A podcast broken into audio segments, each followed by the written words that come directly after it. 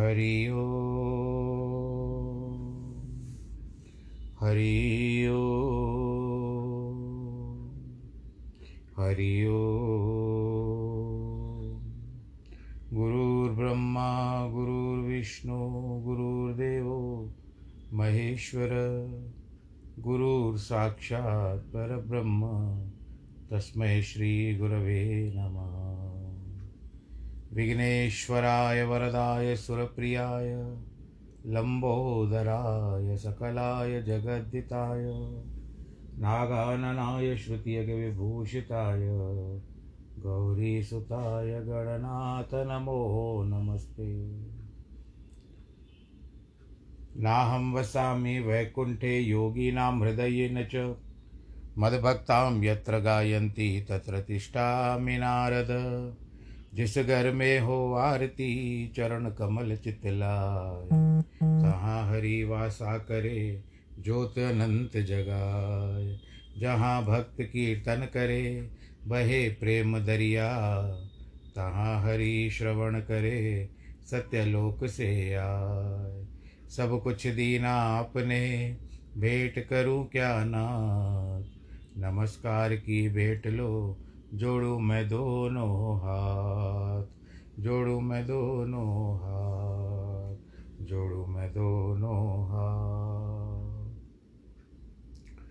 शान्ताकारं भुजगशयनं पद्मनाभं सुरेशं, विश्वाधारं गगनसदृशं मेघवर्णं शुभाङ्गं, लक्ष्मीकान्तं कमलनयनं योगिवृद्धानगम्यं वंदे विष्णुं भवभयहरं सर्वलोकैकनाथं। मङ्गलं भगवान् विष्णु मङ्गलं गरुडध्वज।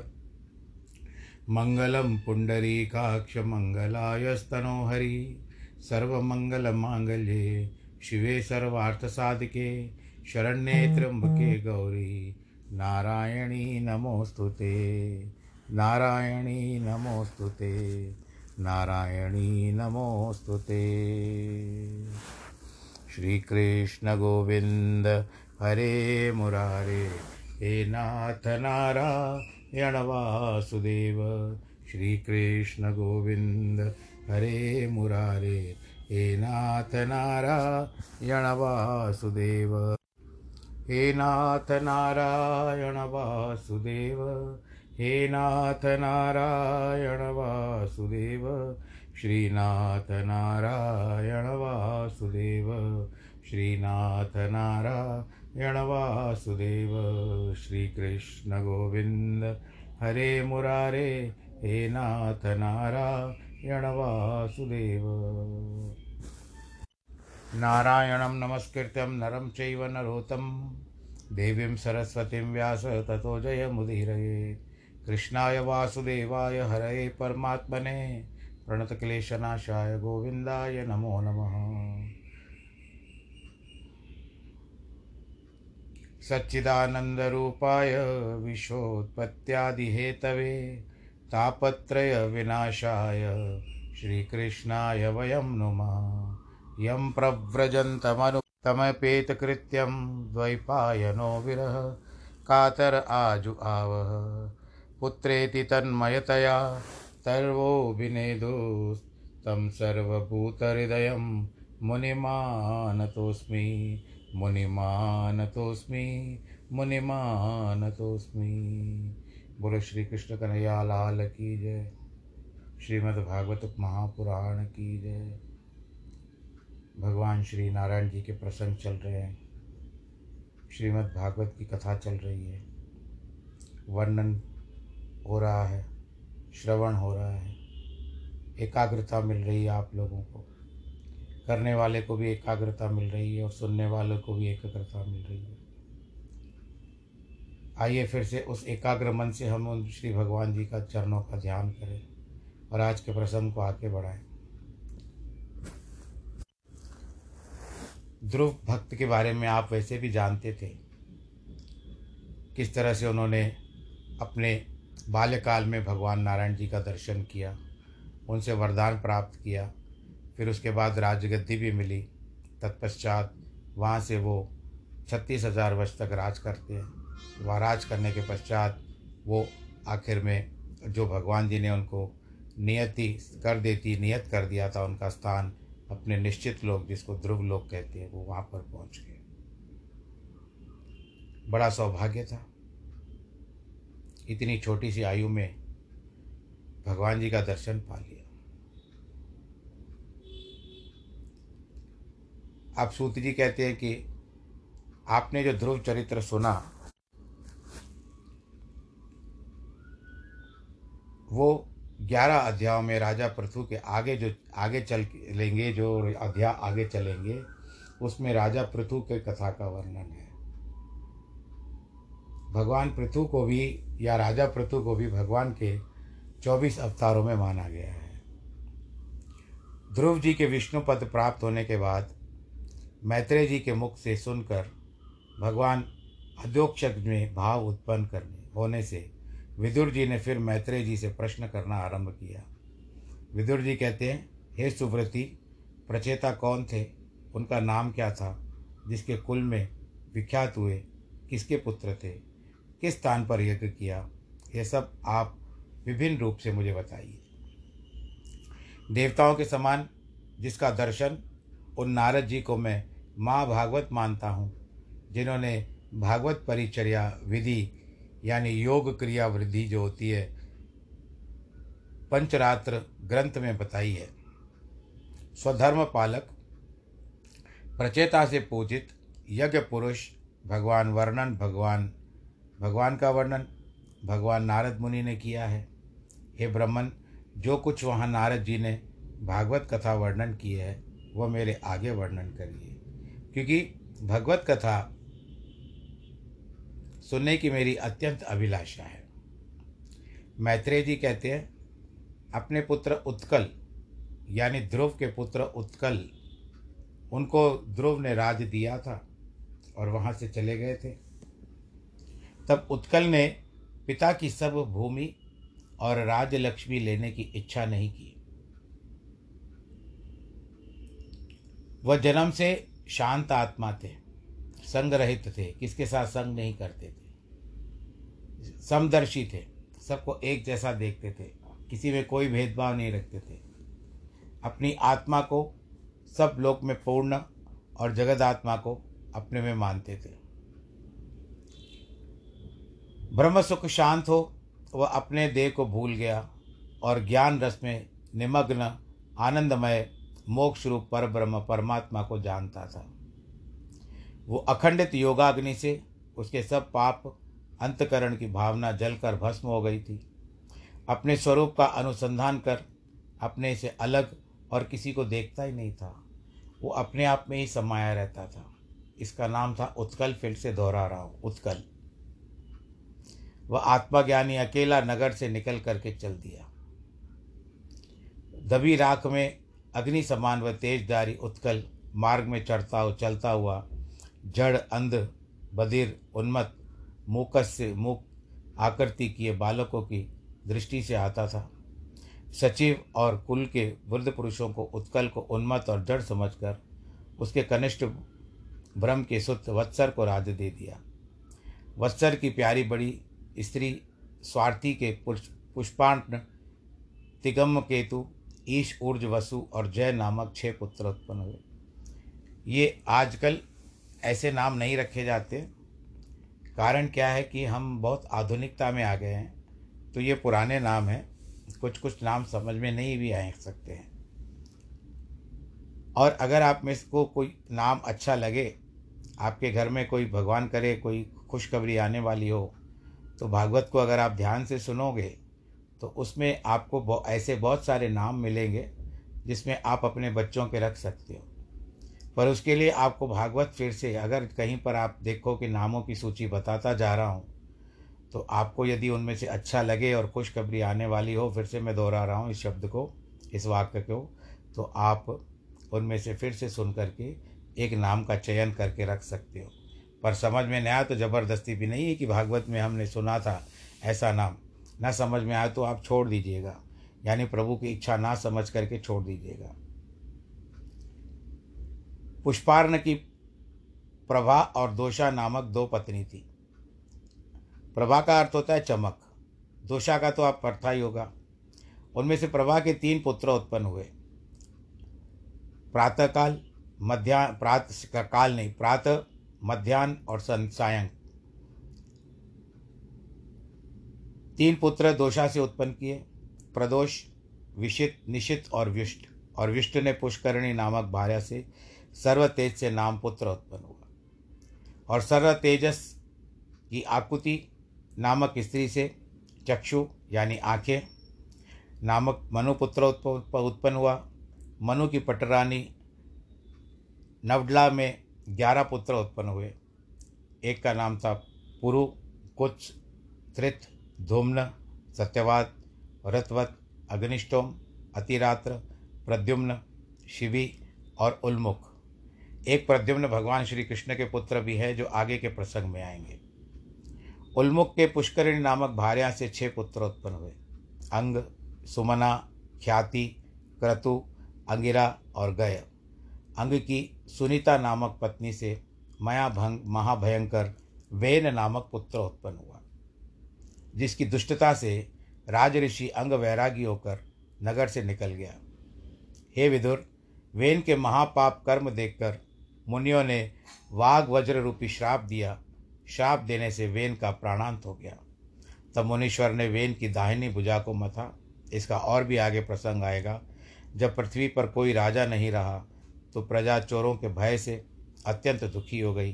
तो मुनियों ने वेन के दाहिने हाथ को मथा, जिससे नारायण के अंश आद्यराज पृथु ने पृथ्वीश्वर अवतार धारण किया। विदुर जी बोलते हैं कि महाशीलवान, साधु, ब्रह्मण्य, सज्जनों के सम्मान करने वाले महात्मा अंग ऐसा अन्यायी दुष्ट पुत्र क्यों उत्पन्न हुआ? जिनका अन्याय देखकर राजा विमन होकर वन को चला गया। राजा वेन का क्या ऐसा पाप देखा जो मुनीश्वरों ने ऐसे दंडधारी राजा को श्राप दे दिया।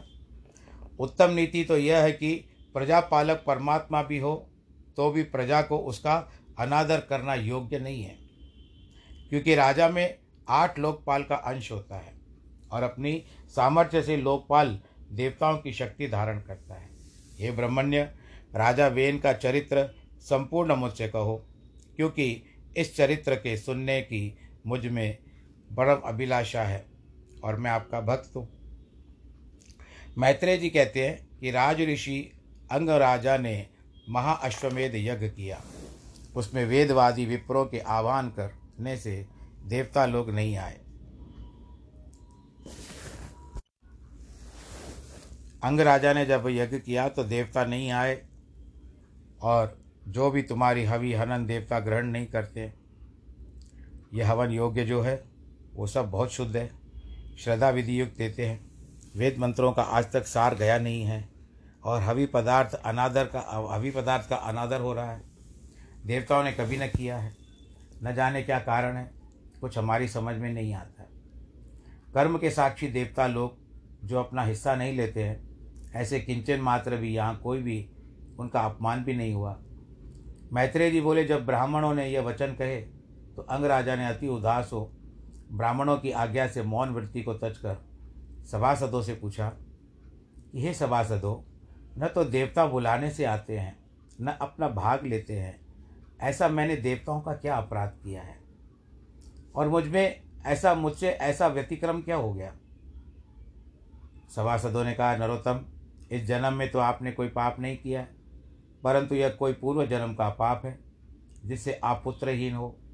कहीं ऐसा भी लिखा है एक समय राजा अंग बा, बालकपन में मानसरोवर के निकट क्रीड़ा करने को गए थे। वहाँ पर एक तरुवर पर, यानी पेड़ के पास, किसी राजहंस के बच्चे घोंसले रखे थे, बच्चे के घोंसले रखे थे और हंस हंसनी कहीं वन को चले गए थे। उनमें से एक बच्चे को राजा ने बालपन की चंचलता से पकड़कर मुट्ठी में दबा दिया।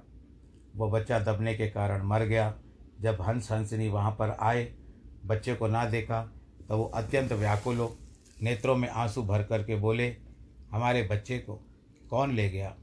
हंस हंसनी की कुदशा देख, किसी ने कहा, तुम्हारे बच्चे को राजा अंग मार गया।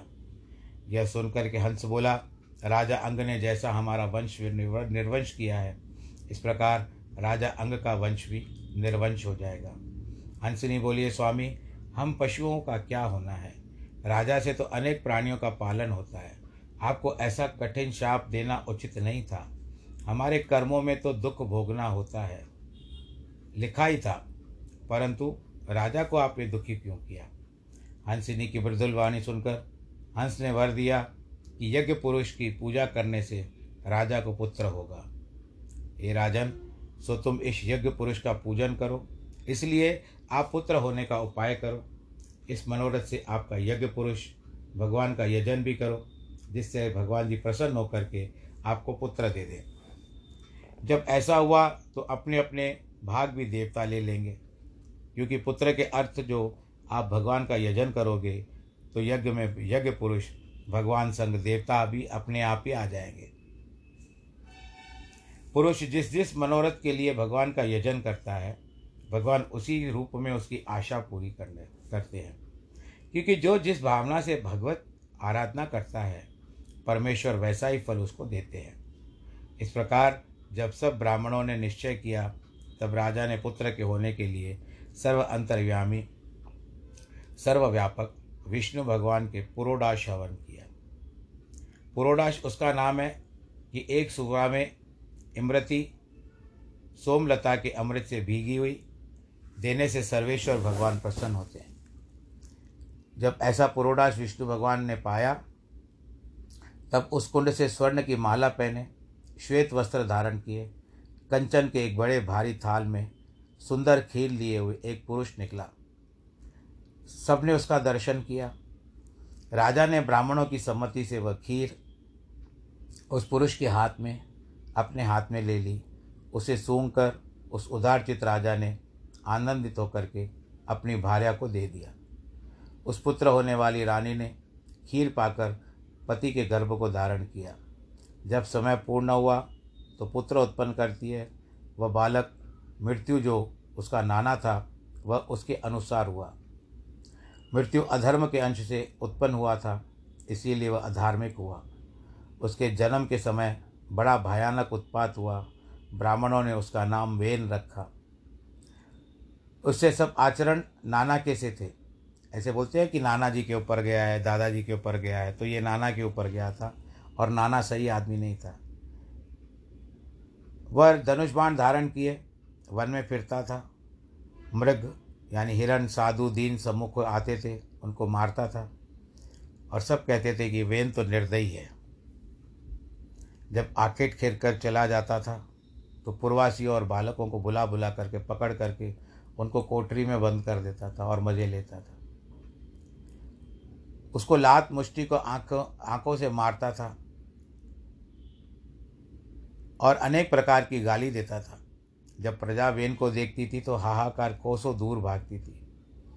किसी के घर आग लगा देता, किसी को पकड़कर कुएँ में गिरा देता, किसी स्त्री को बलात्कार कर लेता, किसी को कुल समेत मार डालता, जिस मार्ग से होकर निकलता सब लोग वहाँ पर चुपचाप भाग जाते थे कि देखो निर्दयी वेन आ रहा है। खेलने के स्थान पर अपने समान क्रीड़ा करने वाले बालकों को अति दारुण निर्दयी हट करके शिकारी की तरह पकड़ पकड़ कर मार डालता था। उस महानीच पुत्र का अत्याचार देखकर राजा ने उसको बहुत प्रकार से समझाया। जब शिक्षा करने का सामर्थ्य न रहा तो अत्यंत दुखित होकर आप ही आप कहने लगा कि जिन पुरुषों के पुत्र नहीं हैं उन्हें भगवान पूजन बलिभांति किया है। क्योंकि उनको दुष्ट संतान का महाकठिन दुख तो तो भोगना पड़ता, जिससे अपयश, अपकीर्ति, अधर्म मनुष्यों का होता है। सबको जिसने द्रोह और अनंत व्याधि होती है, पुत्र आत्मा को मोहित कर, बंधन करने वाला होता है। अतः ऐसा कौन पंडित है जो इससे अधिक मान करेगा? इसीलिए अनेक क्लेश का देने वाला घर हो जाता है। शोक देने वाले सुपुत्र से कुपुत्र में अच्छा समझता हूँ, क्योंकि कुपुत्र घर में रहते हुए पुरुष के मन में वैराग्य हो जाता है और ग्लानी मानकर घर छोड़ देना पड़ता है।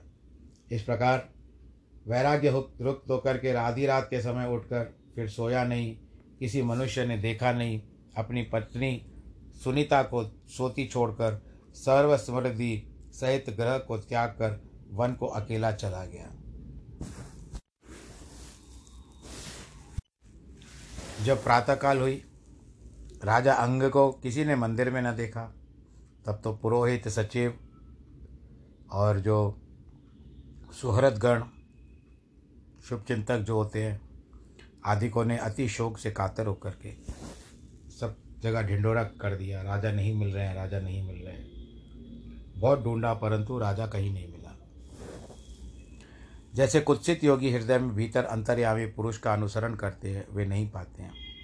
जब राजा अंग इनके कहीं नहीं मिला और दूर दूर तक खोजने के पश्चात भी उसका समाचार न मिला तो सब लोग लौट आए और वहाँ पर जो साधु, ऋषि गुरु इत्यादि थे, उन सबसे भेंट की और वंदना की और विदुर नेत्रों में आँसू भर करके बोले, राजा अंग आज कहीं घर से चले गए हैं, क्योंकि दुष्ट पुत्र सदैव दुखी देने, दुख देने वाले होते हैं।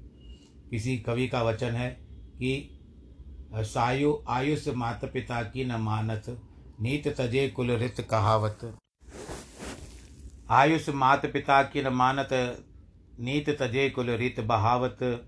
आप तो मान गुमान भरे, सतसंगन सहु को गरुर कहावत। एकहु काम सरो न कबू, निर्लज अगी लघु लोभ कहावत। कायर काम कुमारक गामी सोए सो कुचाल कपूत कहावत।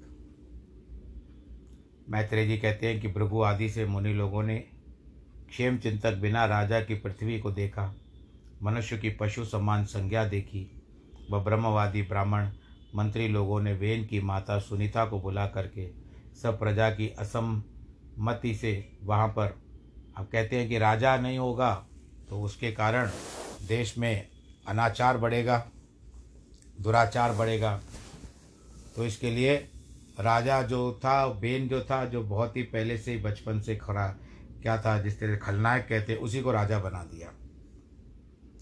अति उग्र शिक्षक बेन को नृप शासन बैठा देखकर सर्प के भय से जैसे मूषक छिप जाता है। वास्तव में चोर जो थे, वो सब छुप गए, चोरी होनी बंद हो गई। राज शासन पर बैठकर आठ लोकोपालों की विभूति से गर्वित महाअंकारी हो गया। अपने आप को उत्तन बलवान कहने वाला था। अब वो तो धीरे धीरे महात्माओं का भी तिरस्कार करने लगा, वेदों का भी तिरस्कार करने लगा। और अपने आप को भगवान समझने लगा। सब प्रजा के लिए आज्ञा करा दी कि कोई मनुष्य होम यज्ञ दान मत करो। नगर में केवल मेरा ही नाम होगा। कोई धर्म नहीं पालन कर, पालन करेगा। इस तरह से सारे धर्म का निवारण करा दिया।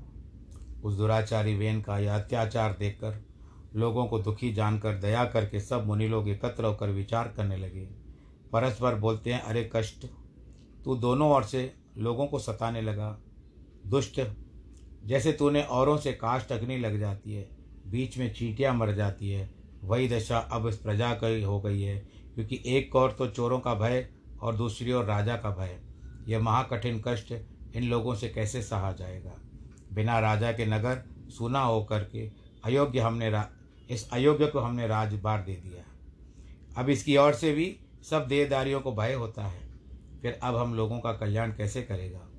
जो सांप दूध पिलाने के बाद पिलाकर पालता है और वह अनर्थकारी सर्प प्रथम अपने पालने वाले को ही काटता है। ऐसे ही वह महाक्रूर बुद्धि, दुष्ट स्वभाव वेन सुनीता के गर्भ से जन्मा है। हमने अच्छा समझकर इसको प्रजापालक बनाया। किंतु यह दुष्ट उल्टा हमारा नाश करता है। क्या करें? अब तो हम इसको अपना राज, राजा बना ही लिया है। इसके लिए इसको चलो समझाते हैं। हमने जानबूझकर इस अत्याचारी को राजा बनाया। अब शाम धाम से समझाएँगे और ये मंदभागी हमारे समझाने से ना मानेगा तो जानेंगे कि यह बड़ा अधर्मी है।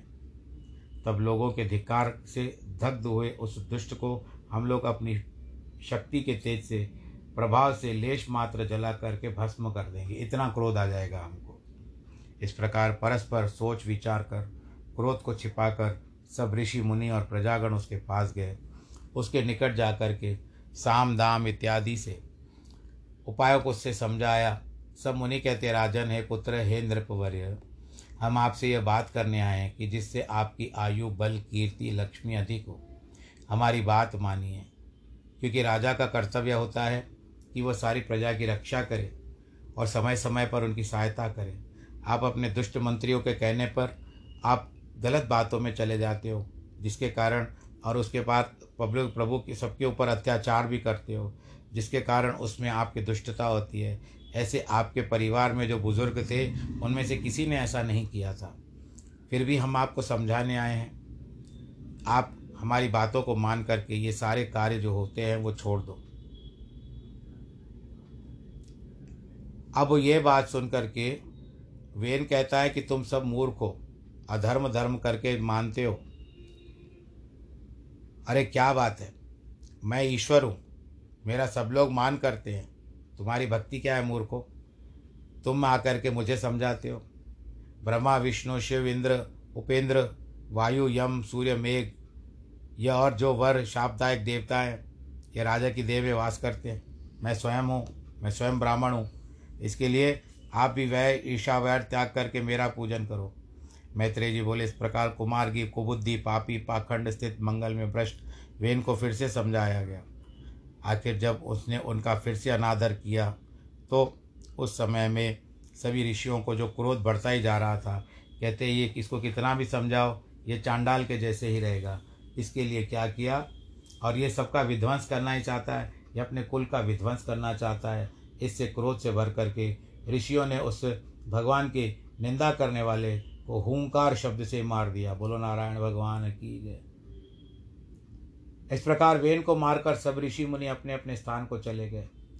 अब पुत्र के मोह में जो सुनीता थी, उसने औषधियों को मंगाया, तेल तेल मंगाया और अपने पुत्र को जो शरीर था, उसको सुगंधित औषधियों में औषधियों में संभाल करके रखा।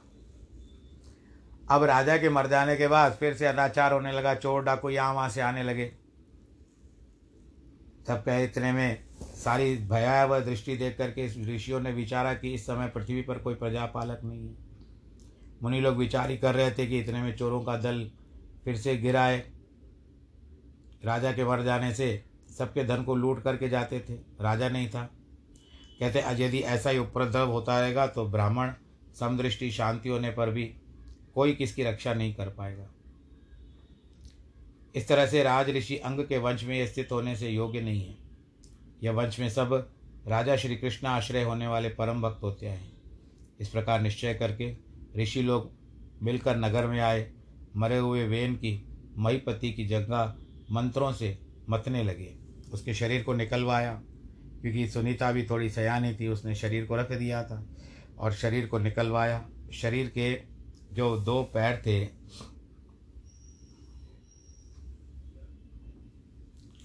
जंगा जो थी उनके मथने लगे, तब उसमें से एक छोटा पुरुष प्रकट हुआ। कौवे की तरह काला, अत्यंत छोटा छोटे छोटे हाथ, पाँव पूरे लाल रंग के बाल, वह हाथ जोड़ करके खड़ा हो गया। मुनियों ने कहा, और मुनियों से पूछता है कि मेरे लिए क्या आ गया है? कहते हैं, विदुर तो मुनियों ने उससे कहा कि निषिद्ध अर्थात बैठ जा। इसीलिए उस पुरुष का नाम निषाद हुआ। इसके वंश में आज भी जो न वंश चलता है, निषाद, वो सब भील जाति मानी जाती है। उन वेन दुष्ट के शरीर में महापाप भरा हुआ था। वही पाप निषाद के रूप में बनकर बाहर आया और उसके बाद वेन के शरीर से शरीर का कलमश ग्रहण किया। इसीलिए उसके वंशवावली को नगर में वास करने का अधिकार नहीं है। तुम काले हो, तुमसे तुम आज से धरती पर नहीं रहोगे। तुम लोग जाकर के जंगलों में और पर्वतों पर राज करोगे, ऐसा ऋषियों ने कहा। तो आज की कथा का स, कथा का पूरा करने का समय आ चुका है। आप सब लोग अपना ध्यान रखिए। वैक्सीनेशन हो चुकी हो तो ठीक है, नहीं तो आप लगवा लीजिए। पर अभी भी थोड़ी शॉर्टेज चल रही है, थोड़ा ध्यान रखिएगा। और कोरोना काल में बहुत सपना संभालिए। छोटे बच्चों को भी नहीं छोड़ रहा है कोरोना। पहले तो सुना, बड़ों को नहीं छोड़ रहा है, पर आज सबका ऐसा मुँह खोल करके बैठ गया है। तो बस आप अपना ध्यान रखिए। और आज जिनके वैवाहिक वर्षगांठ वैवाहिक वर्षगांठ और जन्मदिन है, उनको ढेर सारी बधाई। ईश्वर आपको सुरक्षित रखे, आशीर्वाद दे। यही हम लोगों की प्रार्थना है। पर आप भी अपना ध्यान ज़रूर रखिएगा। सर्वे भवन्तु सुखिन, सर्वे सन्तु निरामया, सर्वे भद्राणि पश्यन्तु। माँ कश्चित् दुःखभाग् भवेत्। नमो नारायण।